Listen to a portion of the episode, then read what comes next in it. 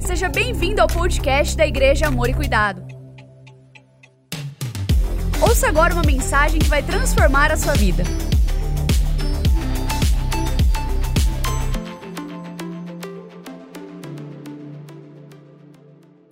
Amém. Diga comigo, você é resposta. Meu irmão, você já parou para pensar que você é a resposta à oração de alguém? É muito profundo ouvir isso. Alguém que você não conhece, alguém que você nunca ouviu falar. Nós somos a resposta de Deus.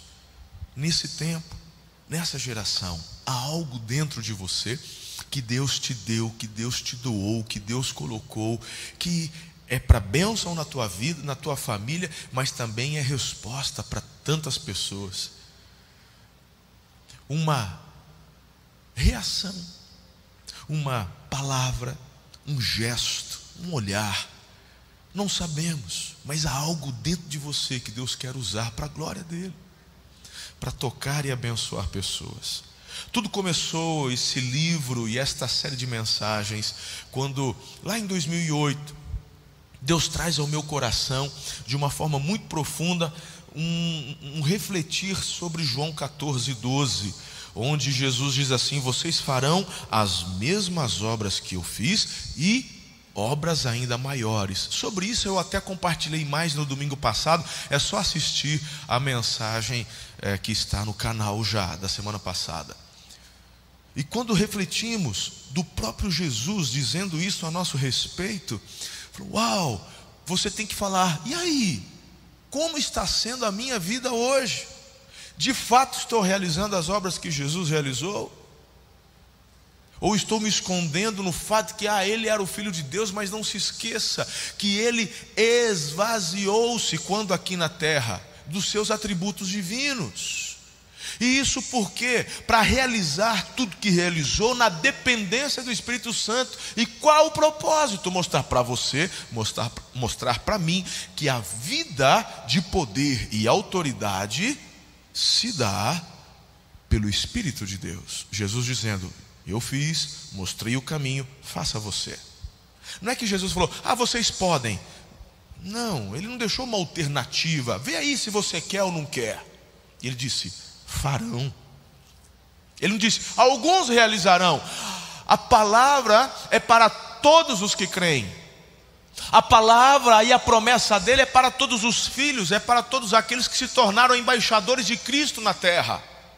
E aí, meu irmão, o verso 12 de João 14 leva você e eu a uma reflexão: estamos fazendo ou não? Não, por quê? Se deveríamos estar. É forte ou não é? Foi a crise que eu entrei. Nasci na igreja, pastor, e aí nós temos muitos líderes, pastores, dos quais eu já fiz parte desse grupo, onde eu olho para o passado e, e afirmo: o, te, tinha poder, a igreja primitiva, mas não tem como fugir, tinha poder, é, mas era Paulo, ah, mas era Pedro, ah, mas era João, ah, mas era. Ah, tinha poder. Falou, mas e hoje? Não, hoje não tem. E amanhã? Não, amanhã vai ter. E aí, inclusive, faz parte de uma visão escatológica, muitas vezes equivocada, onde olha para a igreja como uma igreja que ela fica acuada no futuro. Por quê? Porque o anticristo vai vir, é porque a besta vai se manifestar e a igreja vai fugir. Aí fica aquela discussão: a igreja é arrebatada antes, é durante, é depois. E se esquecem da palavra principal de Jesus, onde diz que a noiva vence. A história afirma, pelas palavras de Cristo, que você e eu somos mais que vencedores.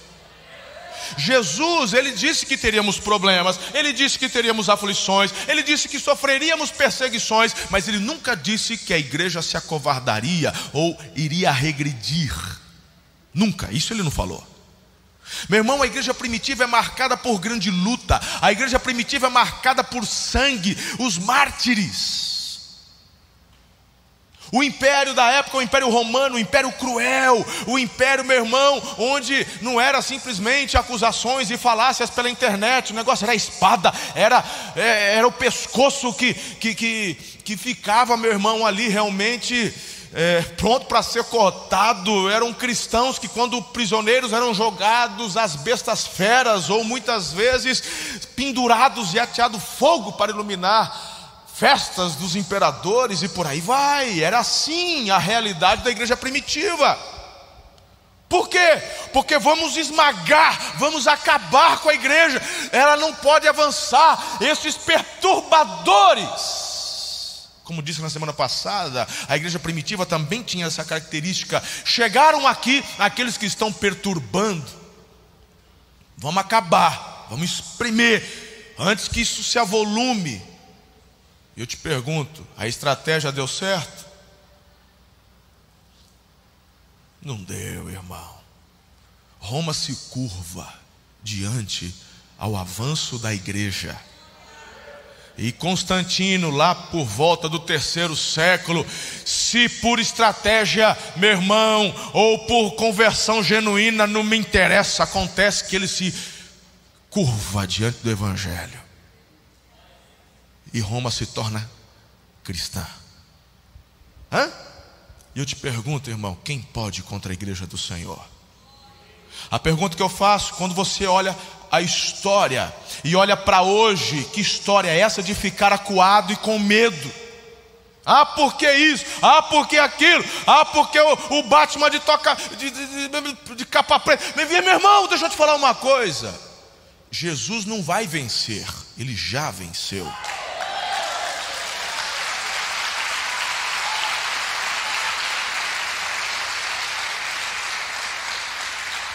E você e eu com ele somos mais que vencedores.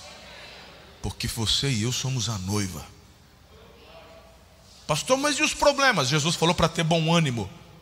E quando Jesus falou para ter bom ânimo, é justamente na hora do problema, na hora da pressão. Porque você não precisa de bom ânimo quando você está de férias na praia, comendo espetinho, tomando Coca-Cola gelada lá. Você não precisa de bom ânimo, você já está na, já está numa boa, já está na brisa, né, irmão? Você precisa de bom ânimo na hora da aflição, na hora da pressão, na hora da dificuldade. É para esse momento que Jesus falou: tem de bom ânimo, porque eu venci. Tem de bom ânimo, porque eu venci. E se eu venci, você vence comigo. Então, irmão, eu estava dizendo agora há pouco, aquilo que ouvimos, vimos, altera o nosso dia, a nossa semana, nosso mês, nosso futuro. É comprovado na, na, ciência, dependendo do tipo de coisa que você aguça com os teus olhos, altera até a questão hormonal, de produzir mais certos hormônios ou não. Se você só ouve desgraça, desesperança, você vai aumentar o nível de cortisol no teu sangue, que é o estresse e vai fazer com que outros níveis hormonais que são bons para o teu organismo diminuam, como por exemplo o homem a testosterona. Isso te deixa abatido, isso te deixa down, isso te deixa ruim. Então, meu irmão, perceba que Jesus, em Sua palavra, nós encontramos a palavra de Deus dizendo: Eu quero trazer a memória, não que me deixe aflito, eu quero trazer a memória aquilo que me traz esperança. Por isso que Jesus falou: Tem de bom ânimo, tem de bom ânimo.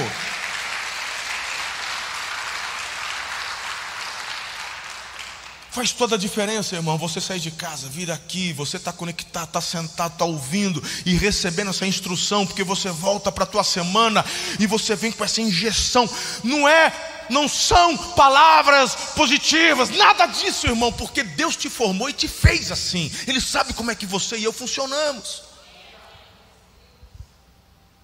Parar de ouvir o que o mundo está querendo fazer com que você acredite e você, meu irmão, reafirmar o que o Senhor já falou sobre você, sobre o seu futuro. Por isso que essa série, ela vem de uma forma tão, sabe, extraordinária para o nosso dia hoje, para o nosso momento agora. É agora que precisamos ter, de fato, a convicção de que somos resposta para esse tempo. Você não foi chamado para ficar acuado. Não foi, nem você, nem eu. E quanto mais parece que o cerco está fechando, irmão, sabe o que, que eu puxo na memória? Palavras como que o Senhor diz lá nos Salmos: rio-se-á deles o Senhor. Pode o homem mau em seu coração desenvolver seus maus desígnios e levar a cabo. A Bíblia não diz que ele não vai conseguir. O homem mau muitas vezes consegue levar a cabo os seus maus desígnios, mas rio-se-á o Senhor. É forte ou não é? Tira da sua cabeça, vou reiterar o que disse há algumas semanas, a ideia de que Deus está lutando com o diabo. Essa é uma ideia pagã. Deus não luta com o diabo. Deus não luta com o diabo. Jesus não luta com o diabo. Tira essa ideia da sua cabeça. O âmbito de luta se dá das trevas, Satanás e seus demônios no âmbito terrestre. Sou eu e você que lutamos contra as artimanhas de Satanás. Tira da cabeça essa ideia, porque vem, meu irmão, a mentira de que talvez, será que Deus está perdendo? A gente olha tanta coisa, meu irmão, tanta injustiça. Eu te pergunto, quando foi na história da humanidade que não teve injustiça? Fala para mim, mostra para mim na Bíblia. Olha porque ficaram ali anos e anos e anos e anos e não tinha. Meu irmão, Jesus falava de juiz iníquo. E ele fala, até o juiz iníquo, quando ele é perturbado, ele acaba cedendo. Te pergunto, qual a diferença de hoje que a gente está assistindo? Qual é a estratégia que muitas vezes a gente acaba ouvindo? Como é que a gente faz? Mudar. Não, vamos fazer pressão, vamos mandar e-mail, vamos falar e tal, tal, tal. Porque mesmo sendo iníquo, por causa da pressão, ele vai acabar cedendo. Não é isso que a gente vê hoje? E quando não tem pressão, quando aí eles falam, então vamos fazer o que a gente quer. Então, quando eu olho para a história, eu fico animado. Porque a corrupção sempre existiu, desde que o pecado entrou no mundo. A iniquidade sempre existiu, desde que o mundo é mundo. Mas a igreja prevalece porque Deus continua sentado no seu alto sublime trono. Ele é dominador, governador, Senhor de todas as coisas. Isso enche meu coração, irmão. Tem que encher o seu. Se isso não te motiva, a viver o melhor, é porque você precisa rever a sua fé, em que Deus você está acreditando. O nosso Deus é soberano. Amém? Então, hoje eu gostaria de compartilhar com vocês a chave da obediência para você ser a resposta. Baseado então no livro de Elias, não é? eu quero compartilhar com você a chave que eu vi na vida de Elias que o tornou resposta no tempo dele. E o contexto de tudo isso está na mensagem anterior. Então eu preciso correr um pouquinho. Se você não pegou a mensagem anterior, por favor, assista. Quando eu olho ali em 1 Reis, capítulo 18, versos de 7 a 15, vou parafrasear para ganharmos tempo, mas eles podem colocar a legenda ali para o pessoal ir acompanhando. Encontramos o Elias, o profeta Elias, encontrando o Obadias. Obadias era um servo do rei Acabe. Quando ele encontra Obadias, ele diz assim: marca um horário que eu estou parafraseando, marca um horário que eu preciso conversar com Acabe, o rei, o rei de Israel, casado com a Jezabel, né? Jezabel, vocês se lembram? Ele pegou uma mulher estrangeira lá dos Sidônios e trouxe consigo adoração a Baal, começou a perseguir e matar os profetas do Senhor e trouxe falsos profetas, sacerdotes de Baal que estava ali introduzido na nação e a nação vivia esse tempo de adultério espiritual. Quando Obadias, que já estava, ele servia ao rei, mas ele amava o Senhor, e ele estava escondendo profetas em cavernas, alimentando eles a pão e água.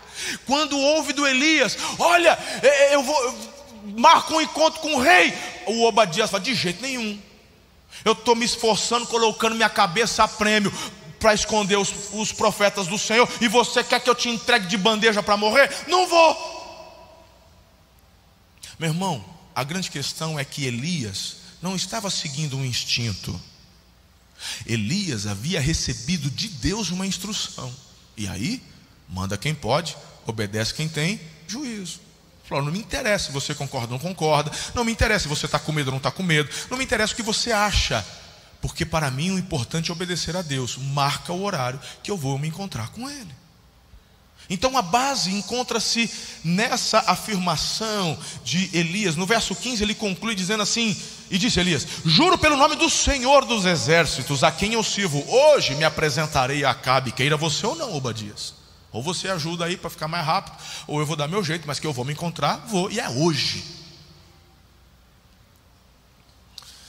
Queridos, discutir e não obedecer a uma ordem ou a um princípio estabelecido por Deus, que é soberano, é simplesmente falta de inteligência, é falta de expertise, falta de inteligência, irmão. Ele manda, a gente obedece. Eu escrevi no meu livro, Deus, como Pai amoroso, quer um relacionamento de intimidade conosco. É sobre isso que a Bíblia fala, relacionamento. Como Pai, Deus está comprometido em nos conduzir de forma a vivermos uma vida abundante e próspera.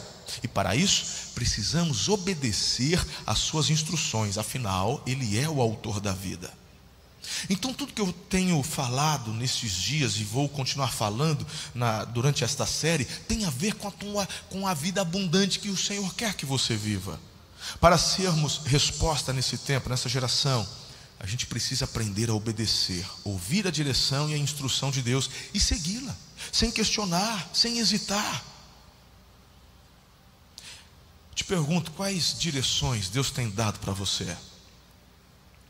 Como você tem respondido às instruções de Deus para a sua vida? Você tem obedecido?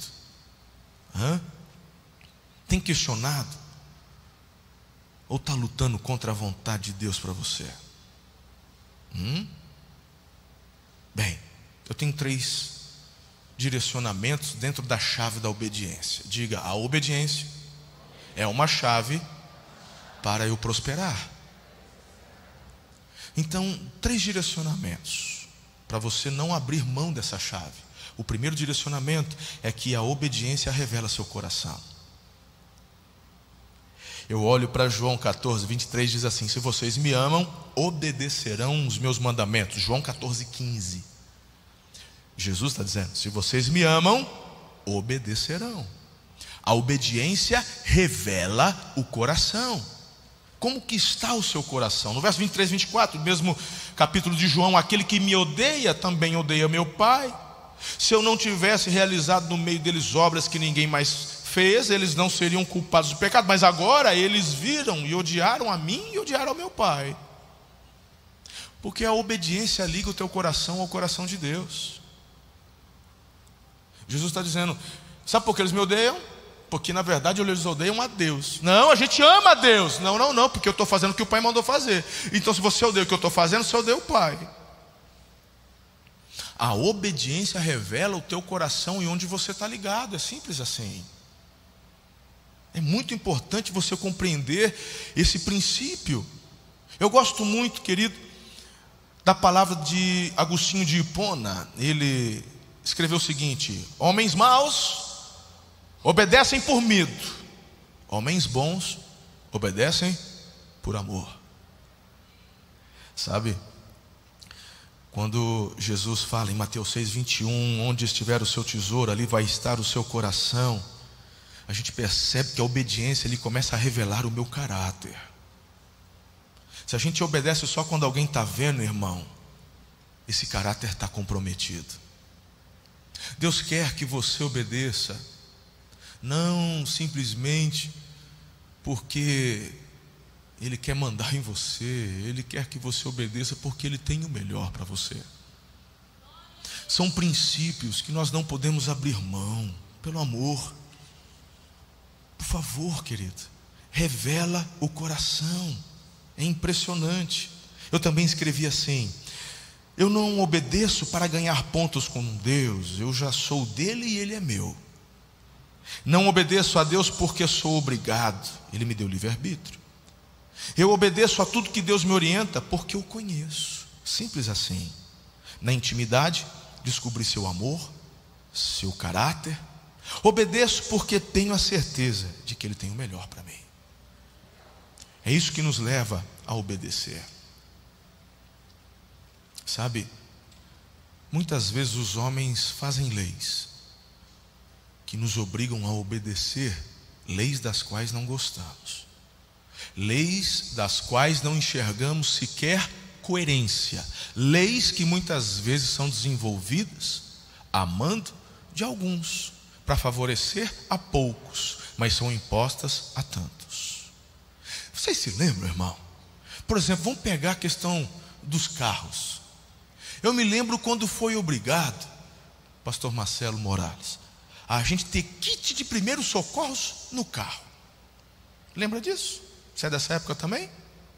Aí o kit tinha lá. Era obrigado a ter luva, era obrigado a ter não sei o que, obrigado a ter gás, era obrigado. E aí, irmão, quem não tivesse era multado. E quando a lei entrava em vigor, começavam-se então as blitz, para ver se você tinha ou não. E aquele caos. Aí a gente vai descobrir lá na frente que, na verdade, a lei foi colocada para favorecer o fabricante tal, que é amigo do tal, do deputado tal, e etc e tal. E quem se lasca? O povo. Você obedeceu? Eu obedeci, poxa vida, vou tomar multa. Eu pago lá, vintão, dezão, sei lá quanto custava na época, tive que pôr, eu ia ser multado. Mas você obedeceu com alegria? Claro que não. Incoerência, não sou médico, não sou enfermeiro. Qual que é a primeira instrução que a gente recebe quando vê um acidente? Não põe a mão, chama o resgate. Não é isso, meu irmão? Então, para que é que eu vou ter primeiro socorro no carro? Se eu sequer posso ajudar. Porque se você ajudar um cara que está ali num acidente e ele romper uma veta, você pode ser processado e ainda ter que pagar depois o prejuízo. Incoerência, tanto que caiu. Caiu, não tem mais. O último aí foi do extintor. Hein, Nilton? O extintor, lembra do extintor, irmão? E aí, de última hora, o extintor, que agora não é mais esse, o extintor agora é aquele. Passaram vergonha na televisão. Botaram lá o repórter, botaram fogo no carro, ó, porque esse extintor é o que funciona. E o fogo. É esse funciona. Vamos voltar ao vivo aqui, vamos voltar para essa. Lembra disso? Passaram vergonha passaram vergonha, mas tinha que, meu irmão, aí você tinha que comprar um extintor novo. Lembra disso? Muito mais caro, absurdo. Mas esse aí, quando estava para entrar em vigor, derrubaram por conta da incoerência. Mas, meu irmão, deu dó, porque teve gente, revendedor, que investiu tudo que tinha para comprar um extintor novo e ficou no prejuízo. Você que se dane. Não, mas negócio, não, não, não se vira, ué. Mas eu só comprei porque era obrigado. Falei, era obrigado, agora a gente mudou. Vocês que se viram. Não dá raiva, irmão? Dá ou não dá? Dá raiva, irmão. E agora nem extintor precisa mais ter. Hum? Né? Nem aquele que era o bambuzão, já paga. Agora não precisa ter nenhum, não é mais obrigado. Se quiser ter, tem. Se não quiser, não tem, não tem. É diferente do que Deus nos passa, irmão. Não tem incoerência no que Ele nos pede. Quando Deus está falando obedece, não é lei para favorecer um a outro, é um princípio que vai abençoar a todos. O que nos leva a obedecer não é o medo de tomar multa. O que nos leva a obedecer não é medo do inferno, porque medo do inferno não leva ninguém para o céu. O que leva você para o céu é o amor a Jesus pelo, pelo que ele fez por você na cruz. O medo nos afasta, mas o amor nos atrai. Guarda isso.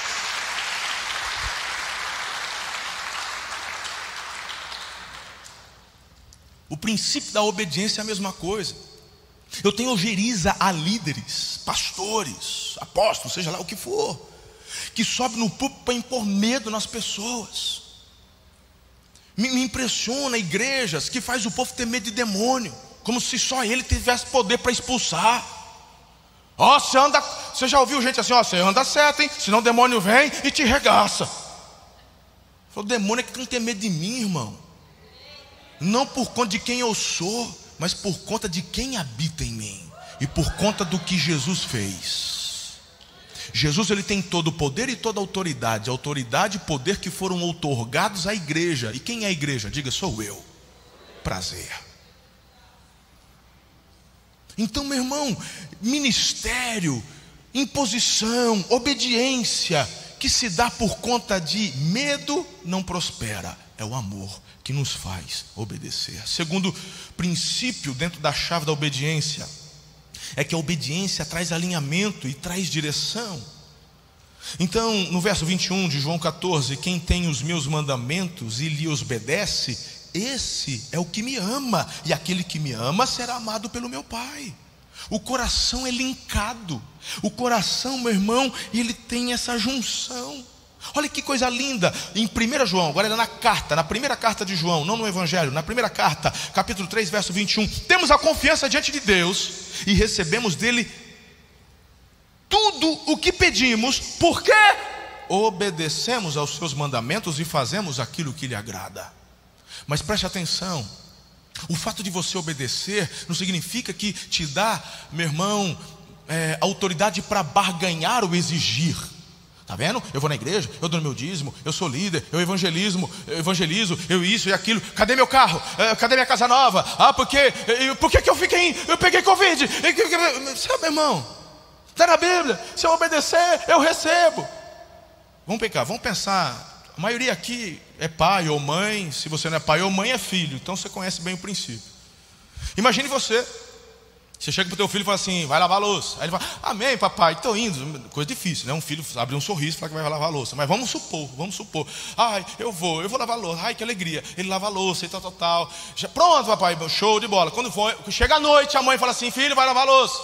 Aí ele vai lá e lava a louça. Ele lava a louça, tal. Amém, mamãe. Ai, que felicidade. Lava a louça, amo. Ai, que alegria, tal. Aí terminou, na hora de dormir, ele chega para a mãe e fala assim, mãe, dá uma amadinha aí. Mas para que, filho? Você nem está tendo aula presencial? Não tem lanche para você comprar? Não, aqui eu lavei a louça hoje. Aí a mãe faz aquele discurso que é tudo igual. É desde Eva esse discurso. Eu lavo de graça todo dia, não cobro nessa. Aí, ó, tá vendo? Já viu? É o mesmo discurso. Né? Toda mãe, toda mãe. Eu faço de graça. Não... Você ter coragem de ficar me cobrando. Meu irmão, qual a mãe, qual o pai que se alegra depois do filho ter feito alguma coisa de casa vir cobrar alguma coisa? Ai, que lindinho, tá vendo como ele é esperto? É, tu é turquinho, hein, menino? Parabéns, tem que exigir mesmo, viu? Você faz isso? Hã? Não faz, irmão. Você não faz isso. Por que, que fazemos com Deus então? O que você faz ao que Ele pede para você fazer tem a ver com você, para a tua bênção.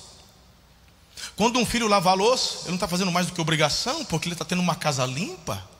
Ele está aprendendo princípios que vai reger a vida dele, trazer ordem para a vida dele, que vai abençoar a vida dele e trazer um diferencial sobre aqueles que não fazem. Ele já está sendo abençoado, ele já está recebendo só pelo fato de obedecer. O mesmo princípio se dá muitas vezes no seu trabalho secular, irmão. Você fica dando ouvidos aí a sindicato, a isso, aquilo, exigindo seus direitos, você vai rodar, irmão. Você vai ficar desempregado se continuar nessa onda. Por que, você não faz com alegria, dando graças a Deus por aquilo que você tem? Esses tempos atrás eu fui pedalar numa cidade, Guararapes, vou falar, não vou falar qual lugar, mas eu estava numa padaria lá. E a gente estava indo, e a gente sai bem cedinho, muitas vezes, sábado de manhã. Sábado de manhã é um dia que a gente sai, às vezes, para pedalar. E aí, estou lá indo pedalar, e meu irmão, a gente, às vezes eu saio já em jejum logo cedo e a gente chega lá cedinho, numa cidade para tomar um café da manhã, né? E dessa vez a gente foi tomar na padaria lá em Guararapes.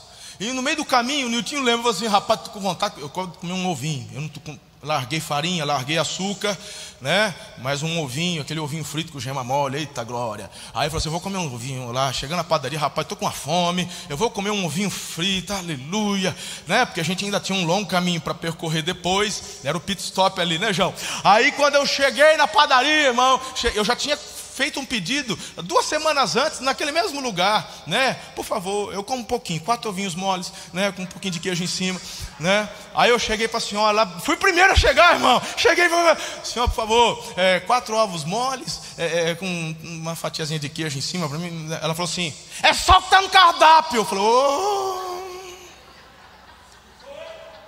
Foi ou não foi assim, Raul? Ele estava junto comigo. Aí falou assim: segura a onda aí, fica ainda. É, tá, tem outro culto, né? Aí eu olhei, a mulher falou assim: é só que tá no cardápio. Eu falei, moço, eu, eu, comi a mesma coisa que semana passada, a atendente, a outra a, ali, fez com alegria. E olha, pensa num trem que ficou gostoso tal. Quem é que fez? Quem que. Depois, sabe, tá vendo? Manda. Só o, o cardápio é só omelete, é o que está no cardápio. Eu falei assim, senhora, vamos fazer o seguinte: eu não estou aqui para te causar problema. Aí ela falou assim. Não, fala aí com o jeito que você quer. Eu falei, da senhora eu não quero mais nada. Aí eu emburrei, irmão. Aí não foi no espírito, não, foi na carne mesmo. Eu já confessei. E todos os filhos do lado, os filhos, todos os discípulos do lado, assim, pastor. Agora eu emburrei, irmão. Agora eu emburrei. Agora não vai. Da senhora não quero mais nada. Fique em paz, não quero gerar problema para a senhora, não. Né? Aí, aí, aí o Raul, meu filho, falou assim: faz aí, faz aí com a turma aí, tal, tal, tal. Falei, não vai fazer, que eu não quero. Vou tomar água, fui para a geladeira, peguei água e tal, tal, tal. Daqui a pouco o Raul veio com o prato na mão assim. Eu já falei que não vou comer, meu irmão morrendo de vontade de comer ovo. Morrendo de vontade. Falei, mas não vou comer. É desaforo. Você já parou para prestar atenção que você chega muitas vezes num lugar e a, você é cliente. A pessoa ela, ela recebe um salário para te atender, para te tratar bem, para poder cooperar, mas a impressão que ela passa é que ela está te fazendo um favor. Já parou para prestar atenção nisso? Hã? E meu irmão, muitas vezes eu vou te falar, não é só problema do funcionário, não, problema do dono que não ensina. Problema do dono, porque não é o olho do dono que engorda o boi, é você que tem que estar tá lá vendo como é que seus funcionários estão tratando seus clientes. Ai Deus, não, não, não, vende, não avança, não vai. Então, você também fica só trancado no, no, no WhatsApp, mandando né, stickzinho para os outros, e teus funcionários estão tá lá, você não está assistindo, está vendo, tem que ensinar, dar curso. Ah, mas eu já ensinei três vezes, não mandou embora por quê? Aí o problema é teu, irmão, você é conivente. Você ensinou uma, ensinou duas, ensinou três. Chega atrasado, não dá certo, trata mal os, os outros, manda embora.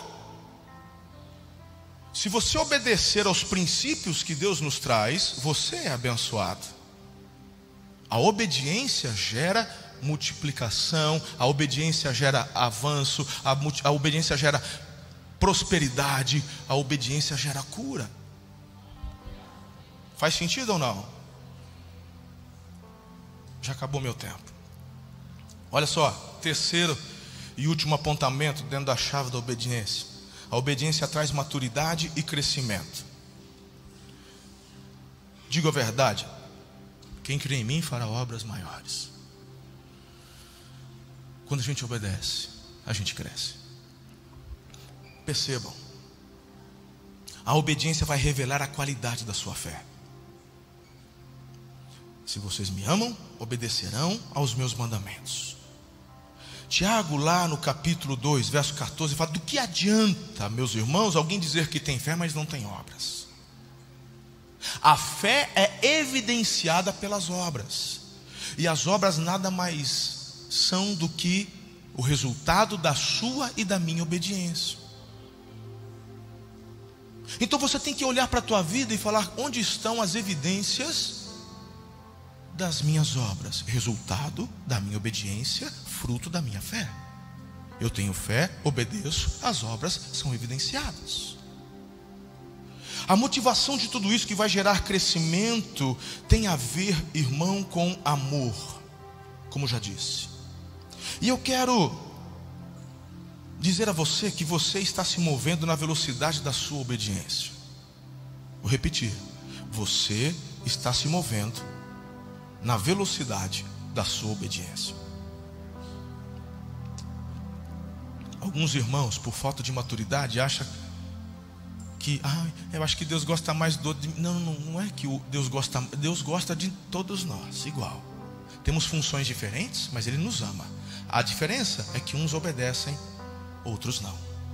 Uns demoram, outros não. Eu compartilhei no primeiro culto sobre a experiência do Vitinho. Você está aí, Vitinho, hoje? Você me autoriza a falar? Cadê o Vitinho? Não? Vou falar.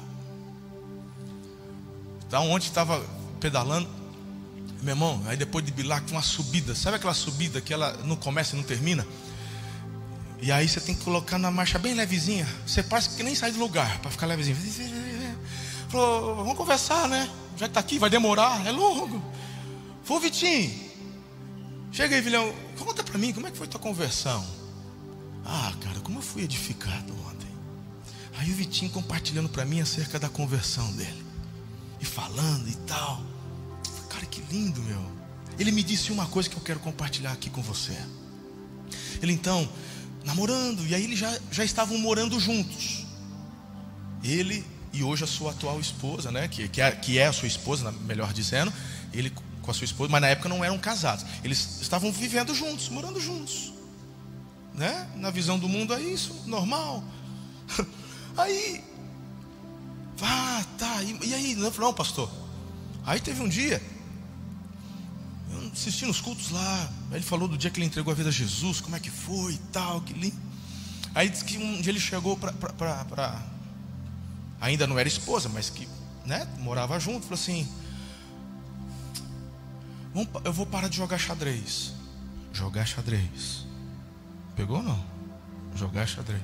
Sabe, todo casal casado joga xadrez. Né? Eu vou, eu não vamos parar de jogar xadrez. Aí ela falou assim, eu, aí ele falou assim, eu senti de Deus que a gente tem que parar de jogar xadrez. Moravam juntos. Aí o que ela falou? Já também na igreja, filho, tá... Amém. Amém. Aí, eu, aí, ele, aí ele olhou, ele falando, eu falei assim, não é pedalando, né? Ele, quanto tempo isso aí que você foi? Aí ele falou assim: Olha, eu não tenho certeza se ele falou quatro meses ou seis meses. Quatro meses eu tenho certeza que era. Pastor, nós ficamos quatro meses sem jogar xadrez. Agora imagine você olhar para o tabuleiro todo dia, irmão. As peças tudo prontinhas, só sentar, jogar e falar assim: Não, não vamos jogar. Hã? Aí eu fiquei esperando assim, falou assim: Quem que falou para você? Foi um líder de cela? Foi o pastor que chegou mim e falou assim: Ó, oh, para parar de jogar xadrez, hein? Não, ninguém falou nada, não. Ele falou o seguinte: o Espírito de Deus falou comigo. Porque uma das coisas que eu tenho ensinado aqui, irmão, que a igreja não deve ser conhecida por aquilo que ela proíbe, ela tem que ser conhecida por, por quem ela celebra. E quando você dá ênfase a quem celebramos, que é Jesus, ao Espírito de Deus, e você vai mergulhando no relacionamento, é o próprio Espírito de Deus que, através da palavra e dos apontamentos que vamos recebendo dessa palavra, nos move em direção à obediência, que é o melhor para nós. Aí ela foi para face a face. Aí ele foi para face a face. Aí quando ele chega no face a face, você, ele pediu ela em casamento, casaram. Aí voltaram a jogar xadrez. Que coisa maravilhosa, porque jogar xadrez é bom demais, irmão. É ou não é? Eu não sei jogar xadrez. Aprende, até a Bíblia fala, ensina como é que joga xadrez. É bom demais.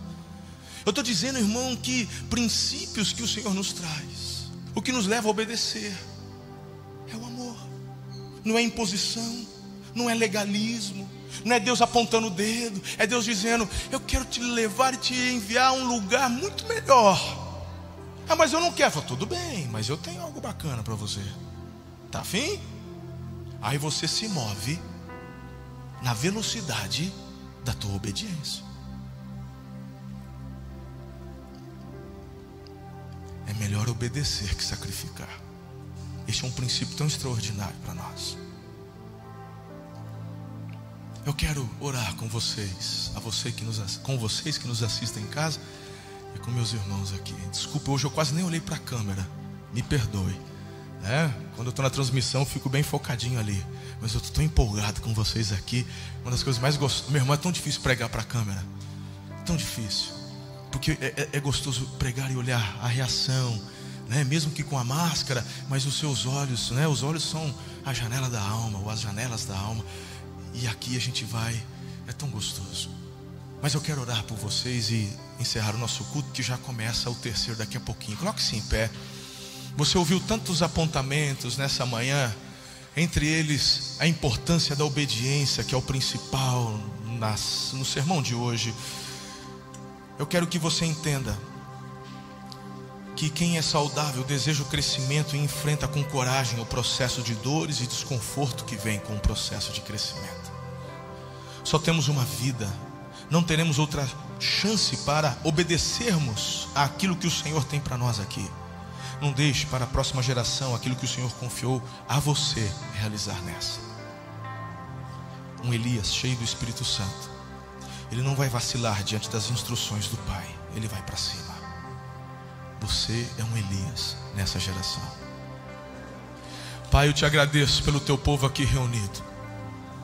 Se porventura houver pessoas aqui nesta manhã que ainda não entregaram suas vidas a Jesus, ou aqueles que nos acompanham pela internet, seja essa manhã, manhã de decisão, de entrega para a glória do teu nome. Faz isso, papai, por favor. Conduza os Espíritos Santo, aqueles que estavam desgarrados, distantes sejam novamente atraídos ao aprisco. Abençoe estas vidas. É o apelo que eu faço para essa entrega nessa manhã. E Deus, de uma forma específica a todos nós, conceda-nos, Espírito de Deus, a convicção de que obedecer é melhor que sacrificar. Que a obediência nos mostra e revela o coração e nos aponta, ó Deus, o caminho da prosperidade, da bênção e traz alinhamento, maturidade. Nós escolhemos obedecer, mesmo que muitas vezes não gostamos ou não queremos por conta da nossa carne, mas pelo Espírito do Senhor que habita em nós e que testifica com o nosso espírito, Senhor, em fé e pela fé, declaramos que avançaremos em obediência em nome de Jesus. E que o teu povo aqui reunido e aqueles que estão em casa sejam alvos da bênção do Senhor. Que o Senhor te abençoe e te guarde. Sobre ti levante o rosto tenha misericórdia de ti e te dê a paz. Que o amor de Deus, que a graça de Jesus e a íntima amizade com o Santo Espírito vos sejam latentes e multiplicadas em nome de Jesus. Amém. Beijo no coração de vocês. Gostou dessa mensagem? Compartilhe ela com sua família e amigos. Acompanhe a gente também no Instagram, Facebook e YouTube. É só procurar por Amor e Cuidar. Aqui você também vai encontrar outras mensagens como essa. Até a próxima!